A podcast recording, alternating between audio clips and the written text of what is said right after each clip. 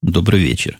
шестнадцатое августа две тысячи седьмого года, около восьми часов по среднеамериканскому времени, сто тридцать восьмой выпуск подкаста от Умпутуна.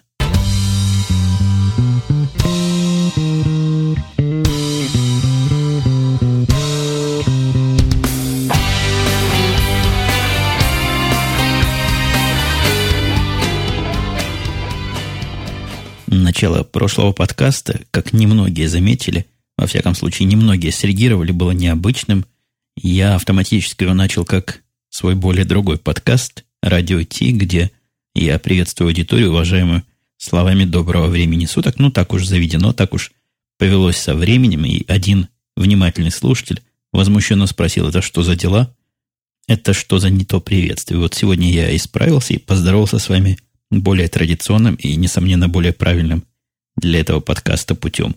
Выдалась у меня совершенно минутка, даже не минутка, а полчасика выдалась здесь, потому что семья моя укатила за едой по такой тривиальной причине. Пошли они в ближайший японский ресторан, захотелось чего-то семье моей суши. Как-то все девочки моей семьи суши особо любят.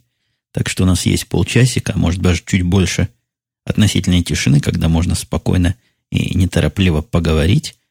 А когда покупку они завершат, сразу свяжутся со мной и потребуют их забрать, потому что с суши туда еще пешком можно дойти, а вот обратно с этим огромным круглым блюдом, на которое эти суши пакуют, там совершенно непереносимо. Это же странно, почему они это называют «взять в дорогу». В дорогу это можно взять только до автомобиля. Так вот, за, этим, за этой штукой и за моей семьей с этой штукой я, конечно, уже поеду. Сразу по поводу «поеду», хотя тема эта у меня первой тут не была. Я рассказывал как-то в прошлых подкастах, что супруга моя берет уроки, и я совершенно забыл с вами поделиться сильнейшим впечатлением, которое я испытал от езды с ней. Но для тех, кто подкаст этот недолго слушает и не в курсе всей этой истории, я свою жену пытаюсь научить водить машину уже давно. Но первый мой подход был такой серьезный, как подход к штанге год назад. Мы поездили, наверное, три-четыре месяца, ей надоело, мне надоело. Нервные системы нас обоих расшатались по самое «не могу», и просто стали кидаться на людей и на друг друга от этой езды, и перестали эти жестокие эксперименты над людьми. В этом году я тоже с ней пытался начать учиться водить машину, и примерно с тем же результатом, просто мы результаты добились гораздо быстрее, негативного. Негативный результат тоже результат. Короче говоря, совершенно отчаявшись, мы купили ей курсы вождения. Я говорил, что курсы эти дорогие, то ли шестьдесят, то ли семьдесят долларов за урок. И она немного брала этих уроков, во всяком случае, по сравнению с тем временем, что мы с ней занимались. И где-то неделю, наверное, назад удивила меня совершенно поразительно, заявивши, что поехали в магазин, я поведу машину. Почему это поразительно? Да потому что самая главная ее проблема – это был страх выезда на любую дорогу и страх езды где-нибудь параллельно с машинами, и все ее пугали. А вот такой прогресс совершенно дикий. Мы с ней сели, выехали. Причем выехали по-настоящему. Она выехала с нашей аллейки прямо задним ходом, как положено, развернулась, там поехали по дороге. Удивил меня, конечно, учитель.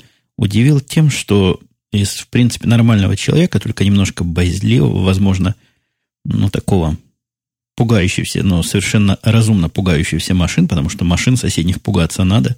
Как в свое время говорил мой учитель, от вождения они все враги, а они только и ждут, как бы тебя задавить.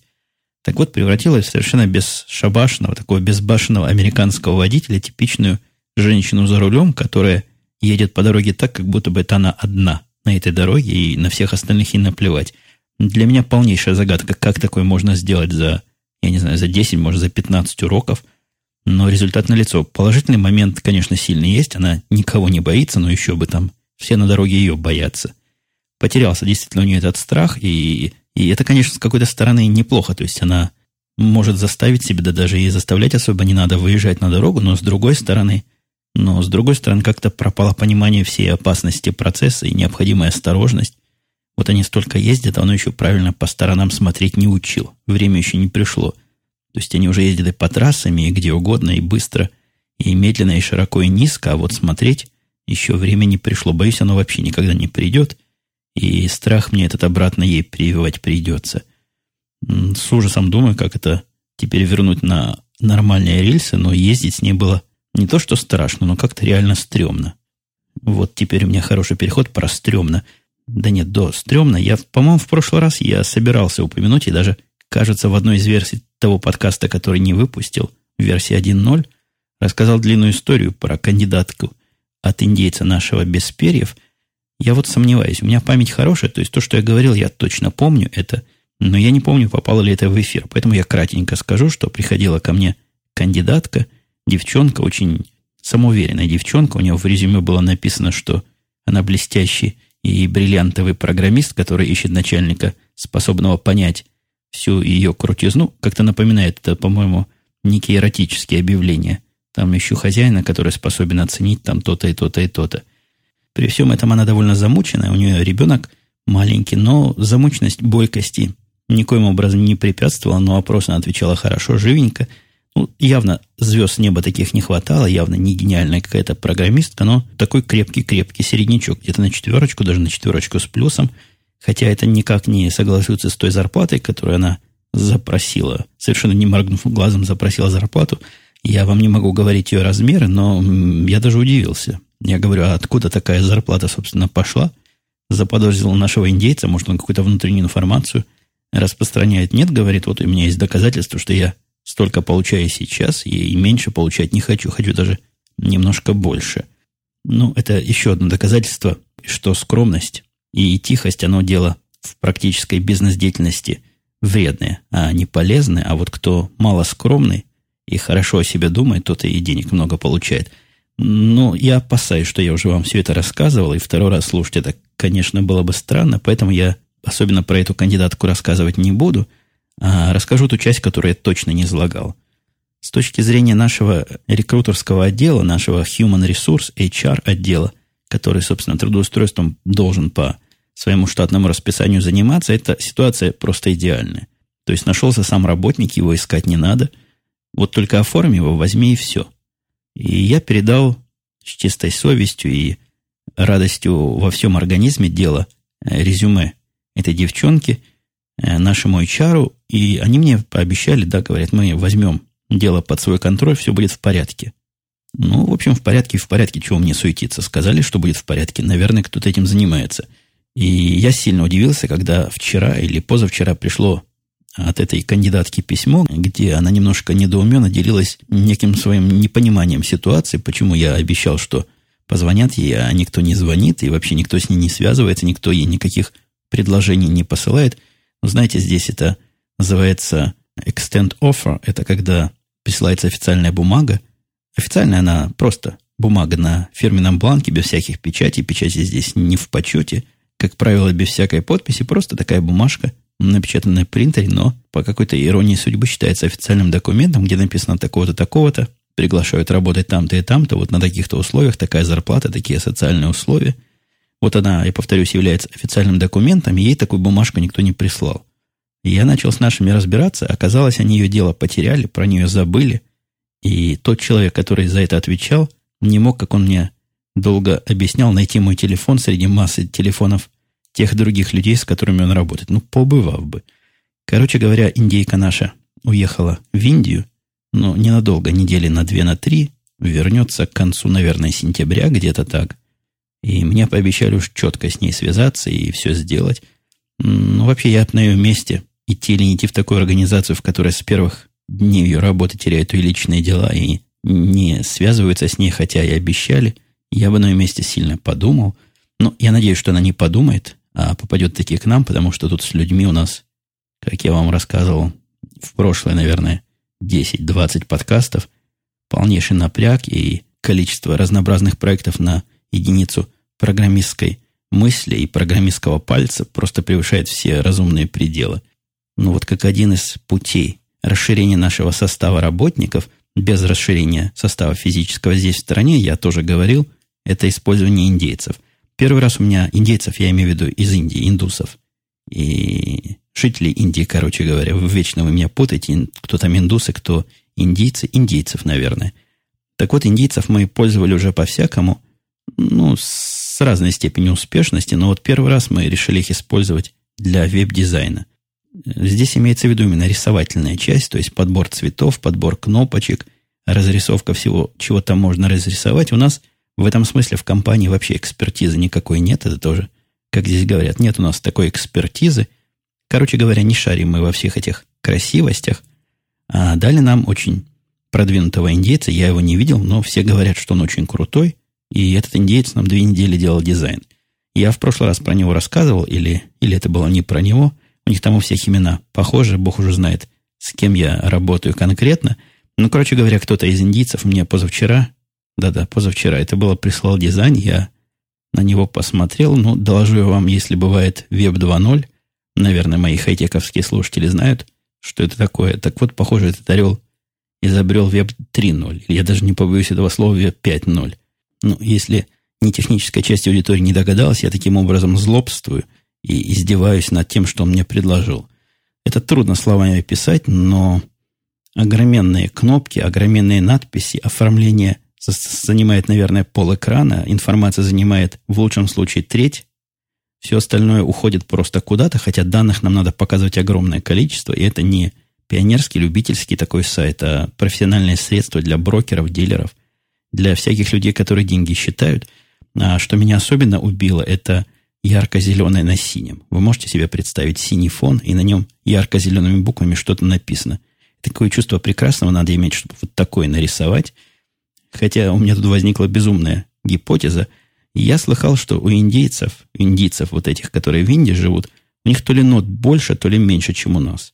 И у них какие-то есть ноты, которые мы не слышим. Либо у нас есть какие-то ноты, которые они не слышат. Тут я не поручусь, но что-то с нотами там явно было. Помню, когда-то читал в детстве в журнале «Наука и жизнь». Так вот, моя гипотеза говорит, а может, у них есть с цветами так? Может, там, где я вижу вот это зеленое, отвратное на синем, он видит какой-нибудь приятный цвет, и не на синем, а на каком-то более спокойном фоне, и не зеленое, а какое-нибудь фиолетовое, например, или желтое. Ну, вот только такой теорией я могу весь этот пир духа объяснить, потому что, ну, вроде бы вменяемый мужик. Показывали примеры тех дизайнов, которые он раньше делал, и ничего такого ужасного не было. Ну, возможно, он пьяный был, когда это рисовал, хотя, если судить по вот этой шикарности и разбросу цветовой гаммы, представленной на этих картинках, он, скорее всего, был под действием каких-то галлюциногенных наркотиков. И я плавно перехожу к комментариям, вот так сходу в карьер, хотя получается, что я с входу в карьер опять начал с профессиональных тем, но и комментарии зато про это. Слушатель с Хабра, я бы его по-грузински произнес, Даводжан. Так вот, Даводжан говорит: мне кажется, что для любого ай ти-профессионала рабочая тема, которую вы освещаете, должна быть интересной. По крайней мере, мне очень понравился прошлый выпуск именно из-за обилия таких тем. Он говорит по, фактически про позапрошлый выпуск. История про непутевого админа очень улыбнула Даводжана. А история не закончилась про этого админа. Вообще, админ какой-то, мало того, что непутевый, он еще какой-то резкий. Вы помните, в прошлый раз он собирался лететь в Нью-Йорк, Нью-Джерси, чего-то там доставлять. В этот раз он меня тоже немножко удивил. Это я преуменьшаю немножко, он меня сильно удивил. Ему надо было скопировать... Я опять попытаюсь не, не вторгаться сильно в технику для нормальной части аудитории, но ему надо было скопировать большой файл, ну, действительно большой, огромный файл из одного места в другой, и копировалось медленно. На это он мне предложил, опять же, взять билеты, то есть он во Флориде, мы находимся в Чикаго. Он знает, что я очень занят, поэтому он сказал, возьмет билет, прилетит сюда и вставит вот в этот компьютер дополнительную карту для того, чтобы ускорить копирование. У него какая-то есть гипотеза, что если он вставит еще одну карту в этот компьютер, копирование будет в два раза быстрее. Я даже не стал с ним особо в эти вопросы углубляться. Ну, поначалу я попытался навести его такими наводящими э, подсказками. Ну, ладно, вставишь ты вторую карту, а второй конец этого провода куда ты вставишь? Ну, не понимает он человек этих намеков. Это совершенно странная и безумная идея, пос- построена на какой-то извращенной форме представления реальности. Короче говоря, я ему просто это дело запретил делать, и, и как-то он, в конце концов, справился с копированием этого файла и без дополнительной карты. Но, опять же, сэкономил я компании долларов, наверное, пятьсот, туда-сюда из Флориды слетать. Ну, что тоже дело. Вот слушатель Эдик тоже поддерживает. Говорят, Женя, говорит он мне, вставляй побольше рабочих тем. Количество айтишников, слушающих твой подкаст, велико, и лично мне, пишет Эдик, технические темы более интересны, чем другие. Это я не к тому, чтобы оправдать засилие технических тем на сегодня, хотя, глядя по времени, уже сколько минут, пятнадцать, наверное, я с вами, а все вокруг технических тем, это я к тому, чтобы навести себя и вас на тему а, очень обзыв, обзывчивой, отзывчивой хабровой аудитории, не в том смысле она обзывчивая, которая обзывается, а в том смысле, что отзывается. В прошлый раз, вы помните, я как-то так краем голоса пожаловался о низком рейтинге на Хабре прошлого подкаста, без особой задней мысли напроситься на ваши плюсики и ваши комплименты, но отозвались. Вот те самые отзывчивые, которых на Хабре действительно много, и действительно там довольно теплая обстановка в основном окружает подкастеров. Мне кажется, на Хабре к подкастерам очень хорошо относятся, но к многим из них. Так вот, накидали мне положительных оценок. Спасибо вам большое, дорогие. Я уверен, что это не из-за того, что прошлый подкаст был такой вот уже гениальный, а из-за того, что люди оторвали свои руки от клавиатуры или от своих наушников и нажали там, где надо, мышкой плюсик или, или минусик. Но я надеюсь, что плюсик. И вот получился такой замечательный результат. Спасибо еще раз. А, хотя я и хотел сейчас отойти от технических тем, но не могу вам не пожаловаться. Но она не очень техническая, не волнуйтесь. Вы знаете, я большой любитель, просто какой-то фанат Apple. Ну, я надеюсь, фанат в хорошем смысле этого слова. Не бегаю по улицам, никому макбуки в карманы не рассовываю. И не кричу на каждом углу, что нет Бога, кроме Стива Джобса. Не до такой степени я фанатею. Но макбуком своим доволен, как просто довольный слон. И должен с грустью вам в голосе сказать, прохудился мой MacBook. После шестнадцати месяцев работы прохудился. Прохудился он не очень, конечно, серьезно, и, наверное, это легко поправить, но сам факт прохудения меня расстраивает. Ну, собственно, до того, как я расскажу про то, что поломалось, справедливости ради надо добавить, что это не первая проблема с моим MacBook'ом. Я на самом деле сменил уже две батарейки, то есть сменил одну батарейку, сейчас у меня в MacBook'е вторая батарейка. По-моему, за сколько, полтора года почти, которые у меня здесь есть, шестнадцать месяцев, это не так много, две батарейки. И на второй батарейке, которая тоже стала уже портиться и меньше заряда держать, я видел число циклов около четырехсот. И около четырехсот это немало. По-моему, по-моему, это где-то близко к ее максимуму. В эту сторону я не особо наезжаю, да и батарейки не такие уж и дорогие. Но вот что в этот раз сломалось, это чуть ли не самое главное. Сломался тачпэд. То есть вот тот самый, но удобнейший тачпэд, который есть, кнопка... Просто кнопка, которая работает как правая и как левая. Знаете, там есть одна кнопка. Она стала то ли двоить, то ли троить. Иногда не нажимается. Какая-то досадная совершенно, видимо, пружинка там где-то сломалась или загнулась. Придется его в сервис нести, самому раскручивать как-то лень. А опыта починки эпловских ноутбуков в сервисе у меня еще нет. Скорее всего, его можно просто в коробочку упаковать и отправить туда на ремонт. Но как я буду без MacBook, пока его не починят? Я просто весь в ужасе и в расстройстве. К прошлому подкасту слушатель Скин оставил комментарий. Это тот самый Скин, которому Дима сегодняшний подкаст «Янки после пьянки» практически посвятил руганию этого Скина. Он уточняет, что женщины упоминались на Лексусах, потому что нынче в Москве мода такая покупать состоятельными буратинами своим именно Лексусы. Я тут немножко редактирую его, то, что он тут написал, потому что и я не феминист. Я не знаю, бывают ли мужчины феминисты, но я явно не феминист. Но как-то Скин совсем уж резко женщин тут обзывает. Я в следующий раз, хотя я и не феминист, повторюсь, и не политкорректный тип такой, буду удалять всякие подобного рода оскорбительные комментарии. Так вот, утверждает Скин, что женщинам права идут в комплекте, разумеется, со всеми вытекающими. С какими вытекающими? Наверное, с теми, что ездить они не умеют. Это я уж от себя додумываю. Этакий новый московский фетиш. И, видимо, такая мода. Опять я тут сделал паузу и вырезал кусок из его сообщения. Ну, чего, Lexus хорошая машина. И, я думаю, вполне женская машина, так что это укладывается. Ну, а по поводу вождения, я уже видел, как здесь учат. Я вам только что об этом говорил. Возможно, и в Москве учат примерно так же. Ну, либо у женщин так голова построена, что как ее не учи, или наоборот, как ее учи, она вот будет ездить таким образом, как она ездит. Определенную дискуссию еще вызвали... Моя загадка по поводу, как же меня Билл Гейтс накормил. Есть разные гипотезы здесь. Фритоник утверждает, что Билл Гейтс продал акции Microsoft и подумал, теперь денег до хрена, давай обедом накормлю Умпутуна. А, там было еще более серьезные какие-то гипотезы. Вот, например, Лебовский говорит, Билл вас, наверное, косвенно кормил. Наверное, вы сходили в столовку эм эс, которая бесплатна для сотрудников. Угадал ли? Была гипотеза еще от Антона Ар о том, что, получив ноутбук, я отказался от Windows и получил обратно стоимость лицензии. Экстрактор предположил, что я переставлял Windows кому-то за деньги. Да, все эти, все эти предположения мимо, как и, впрочем, предположение Киева, даже не предположение, а упрек. Киев утверждает, что он бы посчитал ниже своего достоинства брать еду у чужих, а тем более потом этим хвастаться. Увы, все в этом мире продается. Грустно подытожил Киев. Да-да, я, я тоже помню, я так дрессировал свою овчарку. У меня была когда-то немецкая овчарка, чтобы она еду у чужих не брала.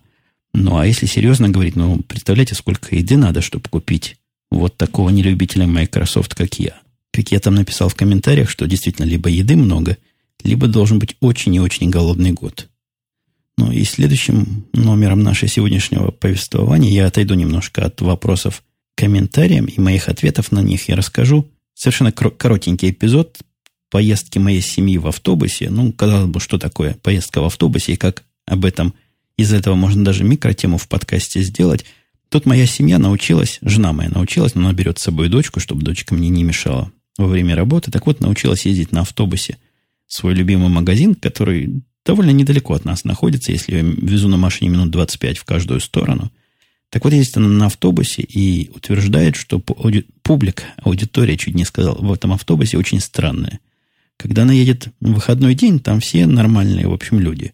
В этот раз какие-то одни калеки, алкоголики, и, допустим, ее особенно удивила беременная тетка, сильно пьяная и дымящая, как паровоз. Какая-то другая была компания, явно наколотая или нанюханная. Какие-то черные пацаны сидели там на заднем сиденье. Вот такие автобусы ходят, при том, что автобус очень чистенький, идет из одного более-менее пристойного района в другой, ну, относительно удачный район. А вот такая компания там ездит. Ну, у меня жена, она смелая. В автобусе ездить не боится. Может, опасности не понимает, не знаю. Ну, сколько уж ездила, все в порядке было. Никто не обижал никак. И никак не задирал. Детель спрашивает, сколько платит вашему мальчику в супермаркете? И должен ли он платить налоги со своей зарплаты, кроме, конечно, этого взноса в профсоюз? Ну, я уже рассказывал, что вопрос про зарплату, он какой-то неприличный. Но, по-моему, про зарплату в магазине даже прилично спросить, потому что зарплаты там где-то смешные в чем-то. Если мне не изменяет мой склероз, там зарплата от восьми у него до девяти долларов, я точно не скажу сколько, то есть в час, восемь-девять долларов в час. Это маленькая зарплата, потому что, работая в каком-нибудь кафе, например, как же она называется, Starbucks, которая, там платят, известно тем, что платят там много. Вот для таких сопливых, по-моему, двенадцать долларов в час, и работа не особо сложная. Платит ли он налоги, и какие именно налоги, трудно сказать. Там все из него вычитают, а когда придет время заполнять налоговую декларацию, я увижу.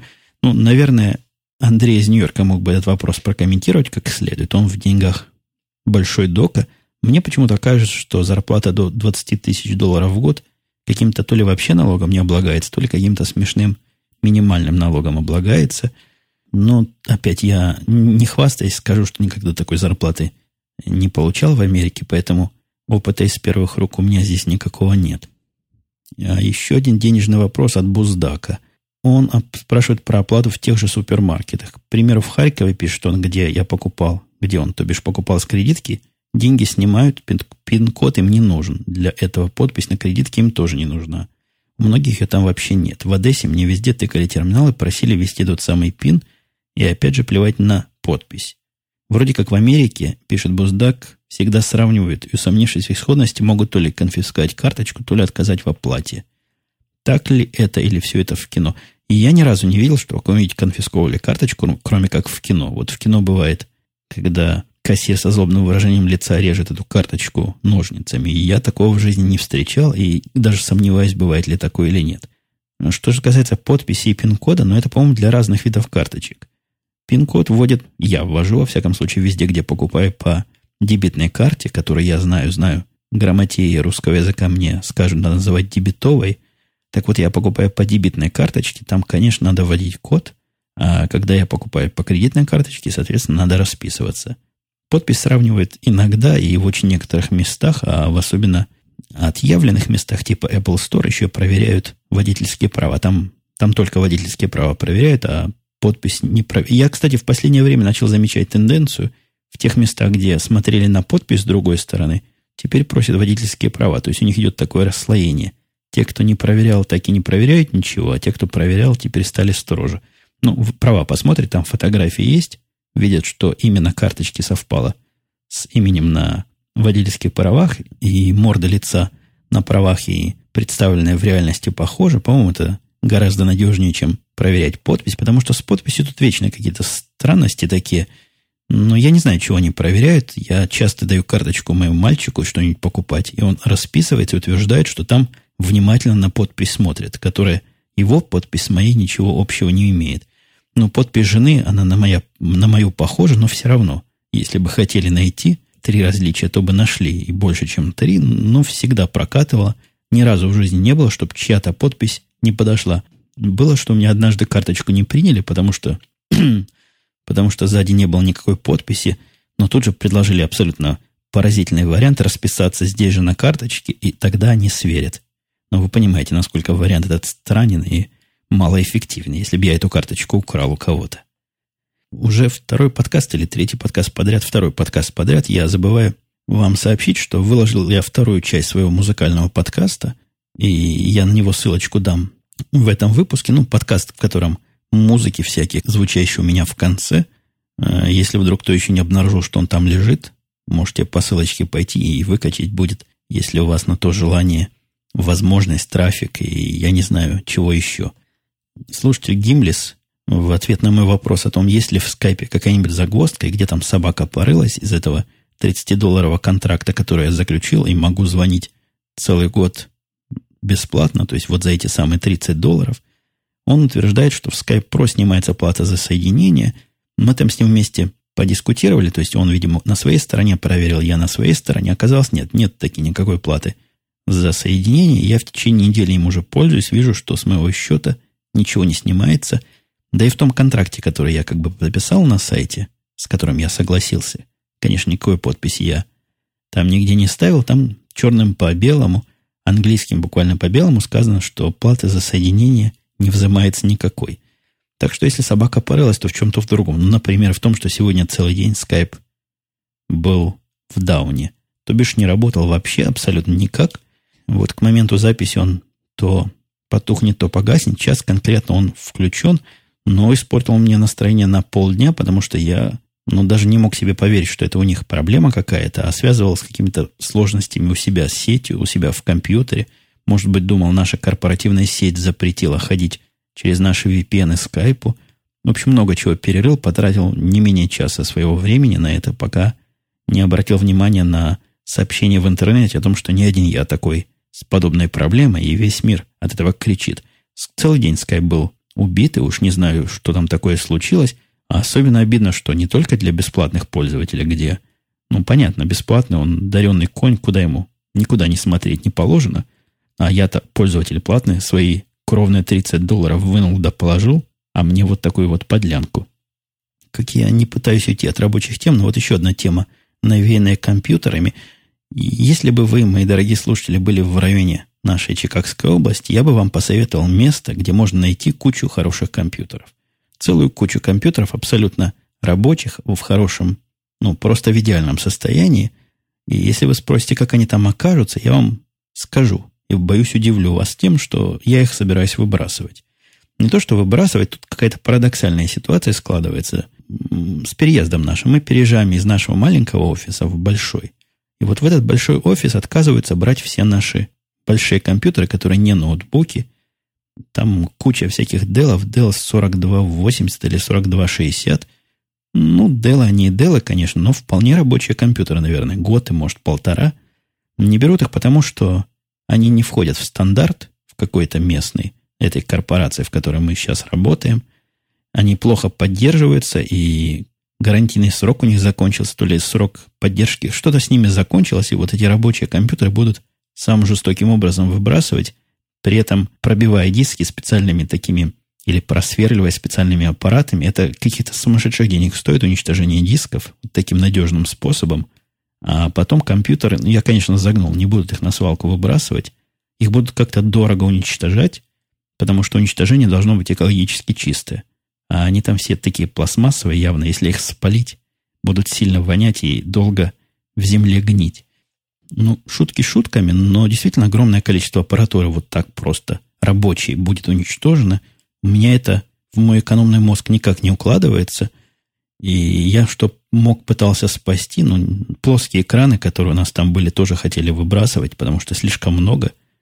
И я распределил всем своим по два, по три, и утверждаю, что вот у меня девелоперы со всеми тремя этими работают. Спасаю, что могу. Может, это какая-то у меня мелочность и крохоборство, но кроме этих делов, пожалуй, ничего ценного уничтожить не дам. Грудью лягу, но не дам. Мне велено было собрать два шкафа. Там такие шкафы от пола до потолка тех вещей, которые я считаю нужными. Так что мы теперь всей конторой и во вторник уже все гуртом туда упаковывали, чтобы получше влезло, поплотнее. И вот завтра я еще поеду, буду упаковку эту завершать, потому что все, что не влезет, неважно абсолютно, что это будет, просто возьмут и выбросят. А, кстати, мебель тоже не перевозят. Мебель отдают каким-то нищим или, по-моему, каким-то бедным детям или еще кому-то. Совершенно шикарную, крутую офисную мебель. Вот отдают, потому что не влазит она туда по дизайну. А, еще там проблема с грузчиками. Нельзя большие коробки упаковывать. Я уже рассказывал про этот парадокс. Профсоюз грузчиков не позволяет им поднимать, по-моему, коробки весом больше, я пытаюсь вот в килограмме перевести, двадцать пять килограмм или двадцать шесть килограмм. Поэтому мы все это по относительно маленьким коробочкам пакуем, чтобы профсоюз грузчиков на нас никак не наехал. Но еще из забавности, я вот смотрю на время, вроде время еще немножко есть, возвращался с работы опять. Как ни крути, все вокруг работы крутится. Увидел огромную пробку из полиции. Никогда такого раньше не видел. Пробка была в самом центре Чикаго, и полиция там не ехала, не стояла, а парковалась. Парковались недолго, их было много, наверное, машин пятьдесят как минимум. Запарковались вокруг совершенно не при, ничем не примечательного здания, на вид к полиции никак не относящегося. Повыходили из машин, такие веселые, довольные, это конец рабочего дня, и шли в центр этого сооружения, где пахло жареным мясом. Вот они в центре Чикаго, прямо недалеко от моста, а в Чикаго масса мостов через эту речку, устроили какой-то себе пикник, перегородили половину улицы, и там себе жарили еду. Уж что ж за праздник был позавчера, нет, даже не позавчера, позапозавчера, я как-то даже не знаю, если вдруг кто в курсе такого празднества чикагской полиции, дайте мне знать, даже любопытно. Но в результате их праздника я вот в этой пробке, ими искусственно созданной полицейскими-то, стражами-то порядка, долг которых служить и защищать, я в этой пробке на мосту простоял, наверное, минут сорок. Пока они все не рассосались и не заняли себе места вокруг этой закусочно-шашлычной, сооруженной посредине самой обычной Чикагской улицы. И последняя на сегодня забавность, я смотрю, последняя, или вроде последняя забавность на сегодня, ходили жена с дочкой в школу и получили целый мешок всяких учебных принадлежностей.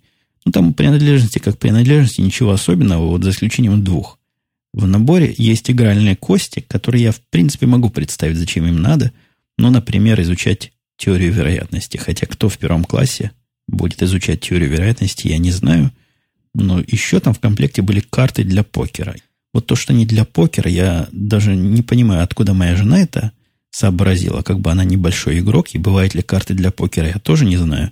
Но уверена, жена говорит, карты именно для покера, сказали, обязательно иметь с собой, и надо будет на какой-то урок принести. Что они картами от покера будут делать в первом классе, вот это загадка. Может, фигуры будут понимать, там, обоставлять красненькое с черненьким, сердечко с крестиком, даже и не знаю. Мне показалось это интересным школьным реквизитом для первого класса. Я который раз повторяю, что это первый класс, потому что прошлый класс был как бы нулевой, а это уже настоящий первый класс, уже настоящей школы. Но, пожалуй, где-то к этому моменту я буду начинать сворачиваться. Под конец хотел бы два обновления сказать. Я собираюсь выпустить специальный такой выпуск. Даже этого подкаста будет трудно назвать, но будет это не этот подкаст. Возможно, я выложу это в расширение к подкасту, возможно, куда-нибудь еще. Тут мне пришли очередные гениальные мысли на тему, которая, как выяснилось, некоторых сильно волнует по поводу альтернативного, даже не альтернативного, еще одного директория подкастов. Пришли ко мне в голову целый ряд, как обычно, гениальных мыслей. И я, пожалуй, готов даже изложить такое техническое задание, ну, во всяком случае, свое видение этой, этого продукта, этой системы. И думаю, всем гуртом мы что-нибудь такое интересное сообразим. Там идея для реализации не очень сложная, но может получиться красиво, универсально и полезно для всех. И если я уж на такую подкастерскую тему свернул, тут у меня, с одной стороны, количество подкастов на который я подписан, уменьшилась, а с другой стороны увеличилась. И я обнаружил страшное. Я обнаружил свое чувство долга прослушиванием, перед прослушиванием ежедневных подкастов. Ну, самый такой, занимающий больше всего времени, это, конечно, Daily Source Code. У меня их накопилось уже, наверное, штук десять. И я просто, совесть меня мучает. Вот они стоят, а я их не слушаю. Как-то привык я за годы их слушать. И поступил я жестко. Просто от всех ежедневных подкастов отписался. Но зато в компенсацию себе нашел очень прикольный подкаст. Не то, что я нашел. Меня мальчик давно на него уже склонял. И я вам тоже его прорекламирую. Он пошел в список, сходу с первого выпуска пошел в список лучших подкастов, которые я слушаю, называется Seek and Wrong. Подкаст на американском языке, ввиду два забавных мужика. Даже трудно сказать, о чем они говорят, но вот название Seek and Wrong, то есть больной и, и неправильный, это не совсем, конечно, корректный перевод, но о странных, я бы перевел вот так, о странных вещах. Вот они об очень странных вещах рассказывают, очень смешно рассказывают. Я вчера ночью его дослушал, вторую половину, просто как дурак лежал, сам с собой хохотал.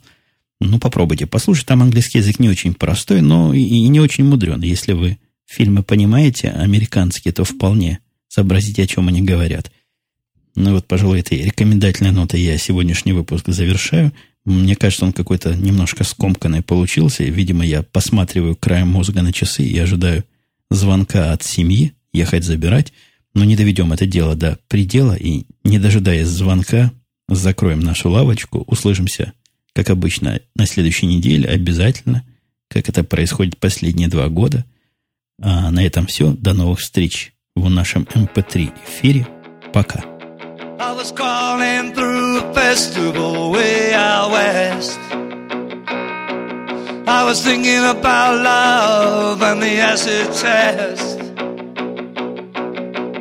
First I got real dizzy with a real rockin' gang, and then I saw the coma girl on the excitement gang, and the rain came in from the wide blue yonder, through all the stages I wander.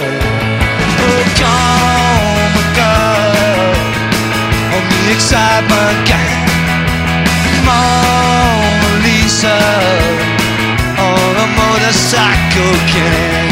Coma girl, coma girl, coma girl was beating with the oil drum gang.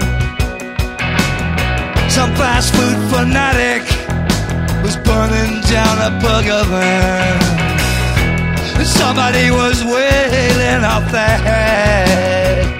Oh, nobody is ripping the teen scene dead. And the rain came in from the wide blue yonder. I thought you and me might wander. Oh, coma girl and the excitement gang. On a motorcycle gang. Coma girl, coma girl, on a motorcycle gang. As the nineteenth hour was falling upon Desolation Road, so my love band had the last drop on the go. Let's siphon up some gas, let's get this show on the road, said the coma girl to the excitement gang. Into action everybody sprang, and the old drums were beating out Too-lang, Too-lang. Coma girl on the excitement gang. On a motorcycle gang.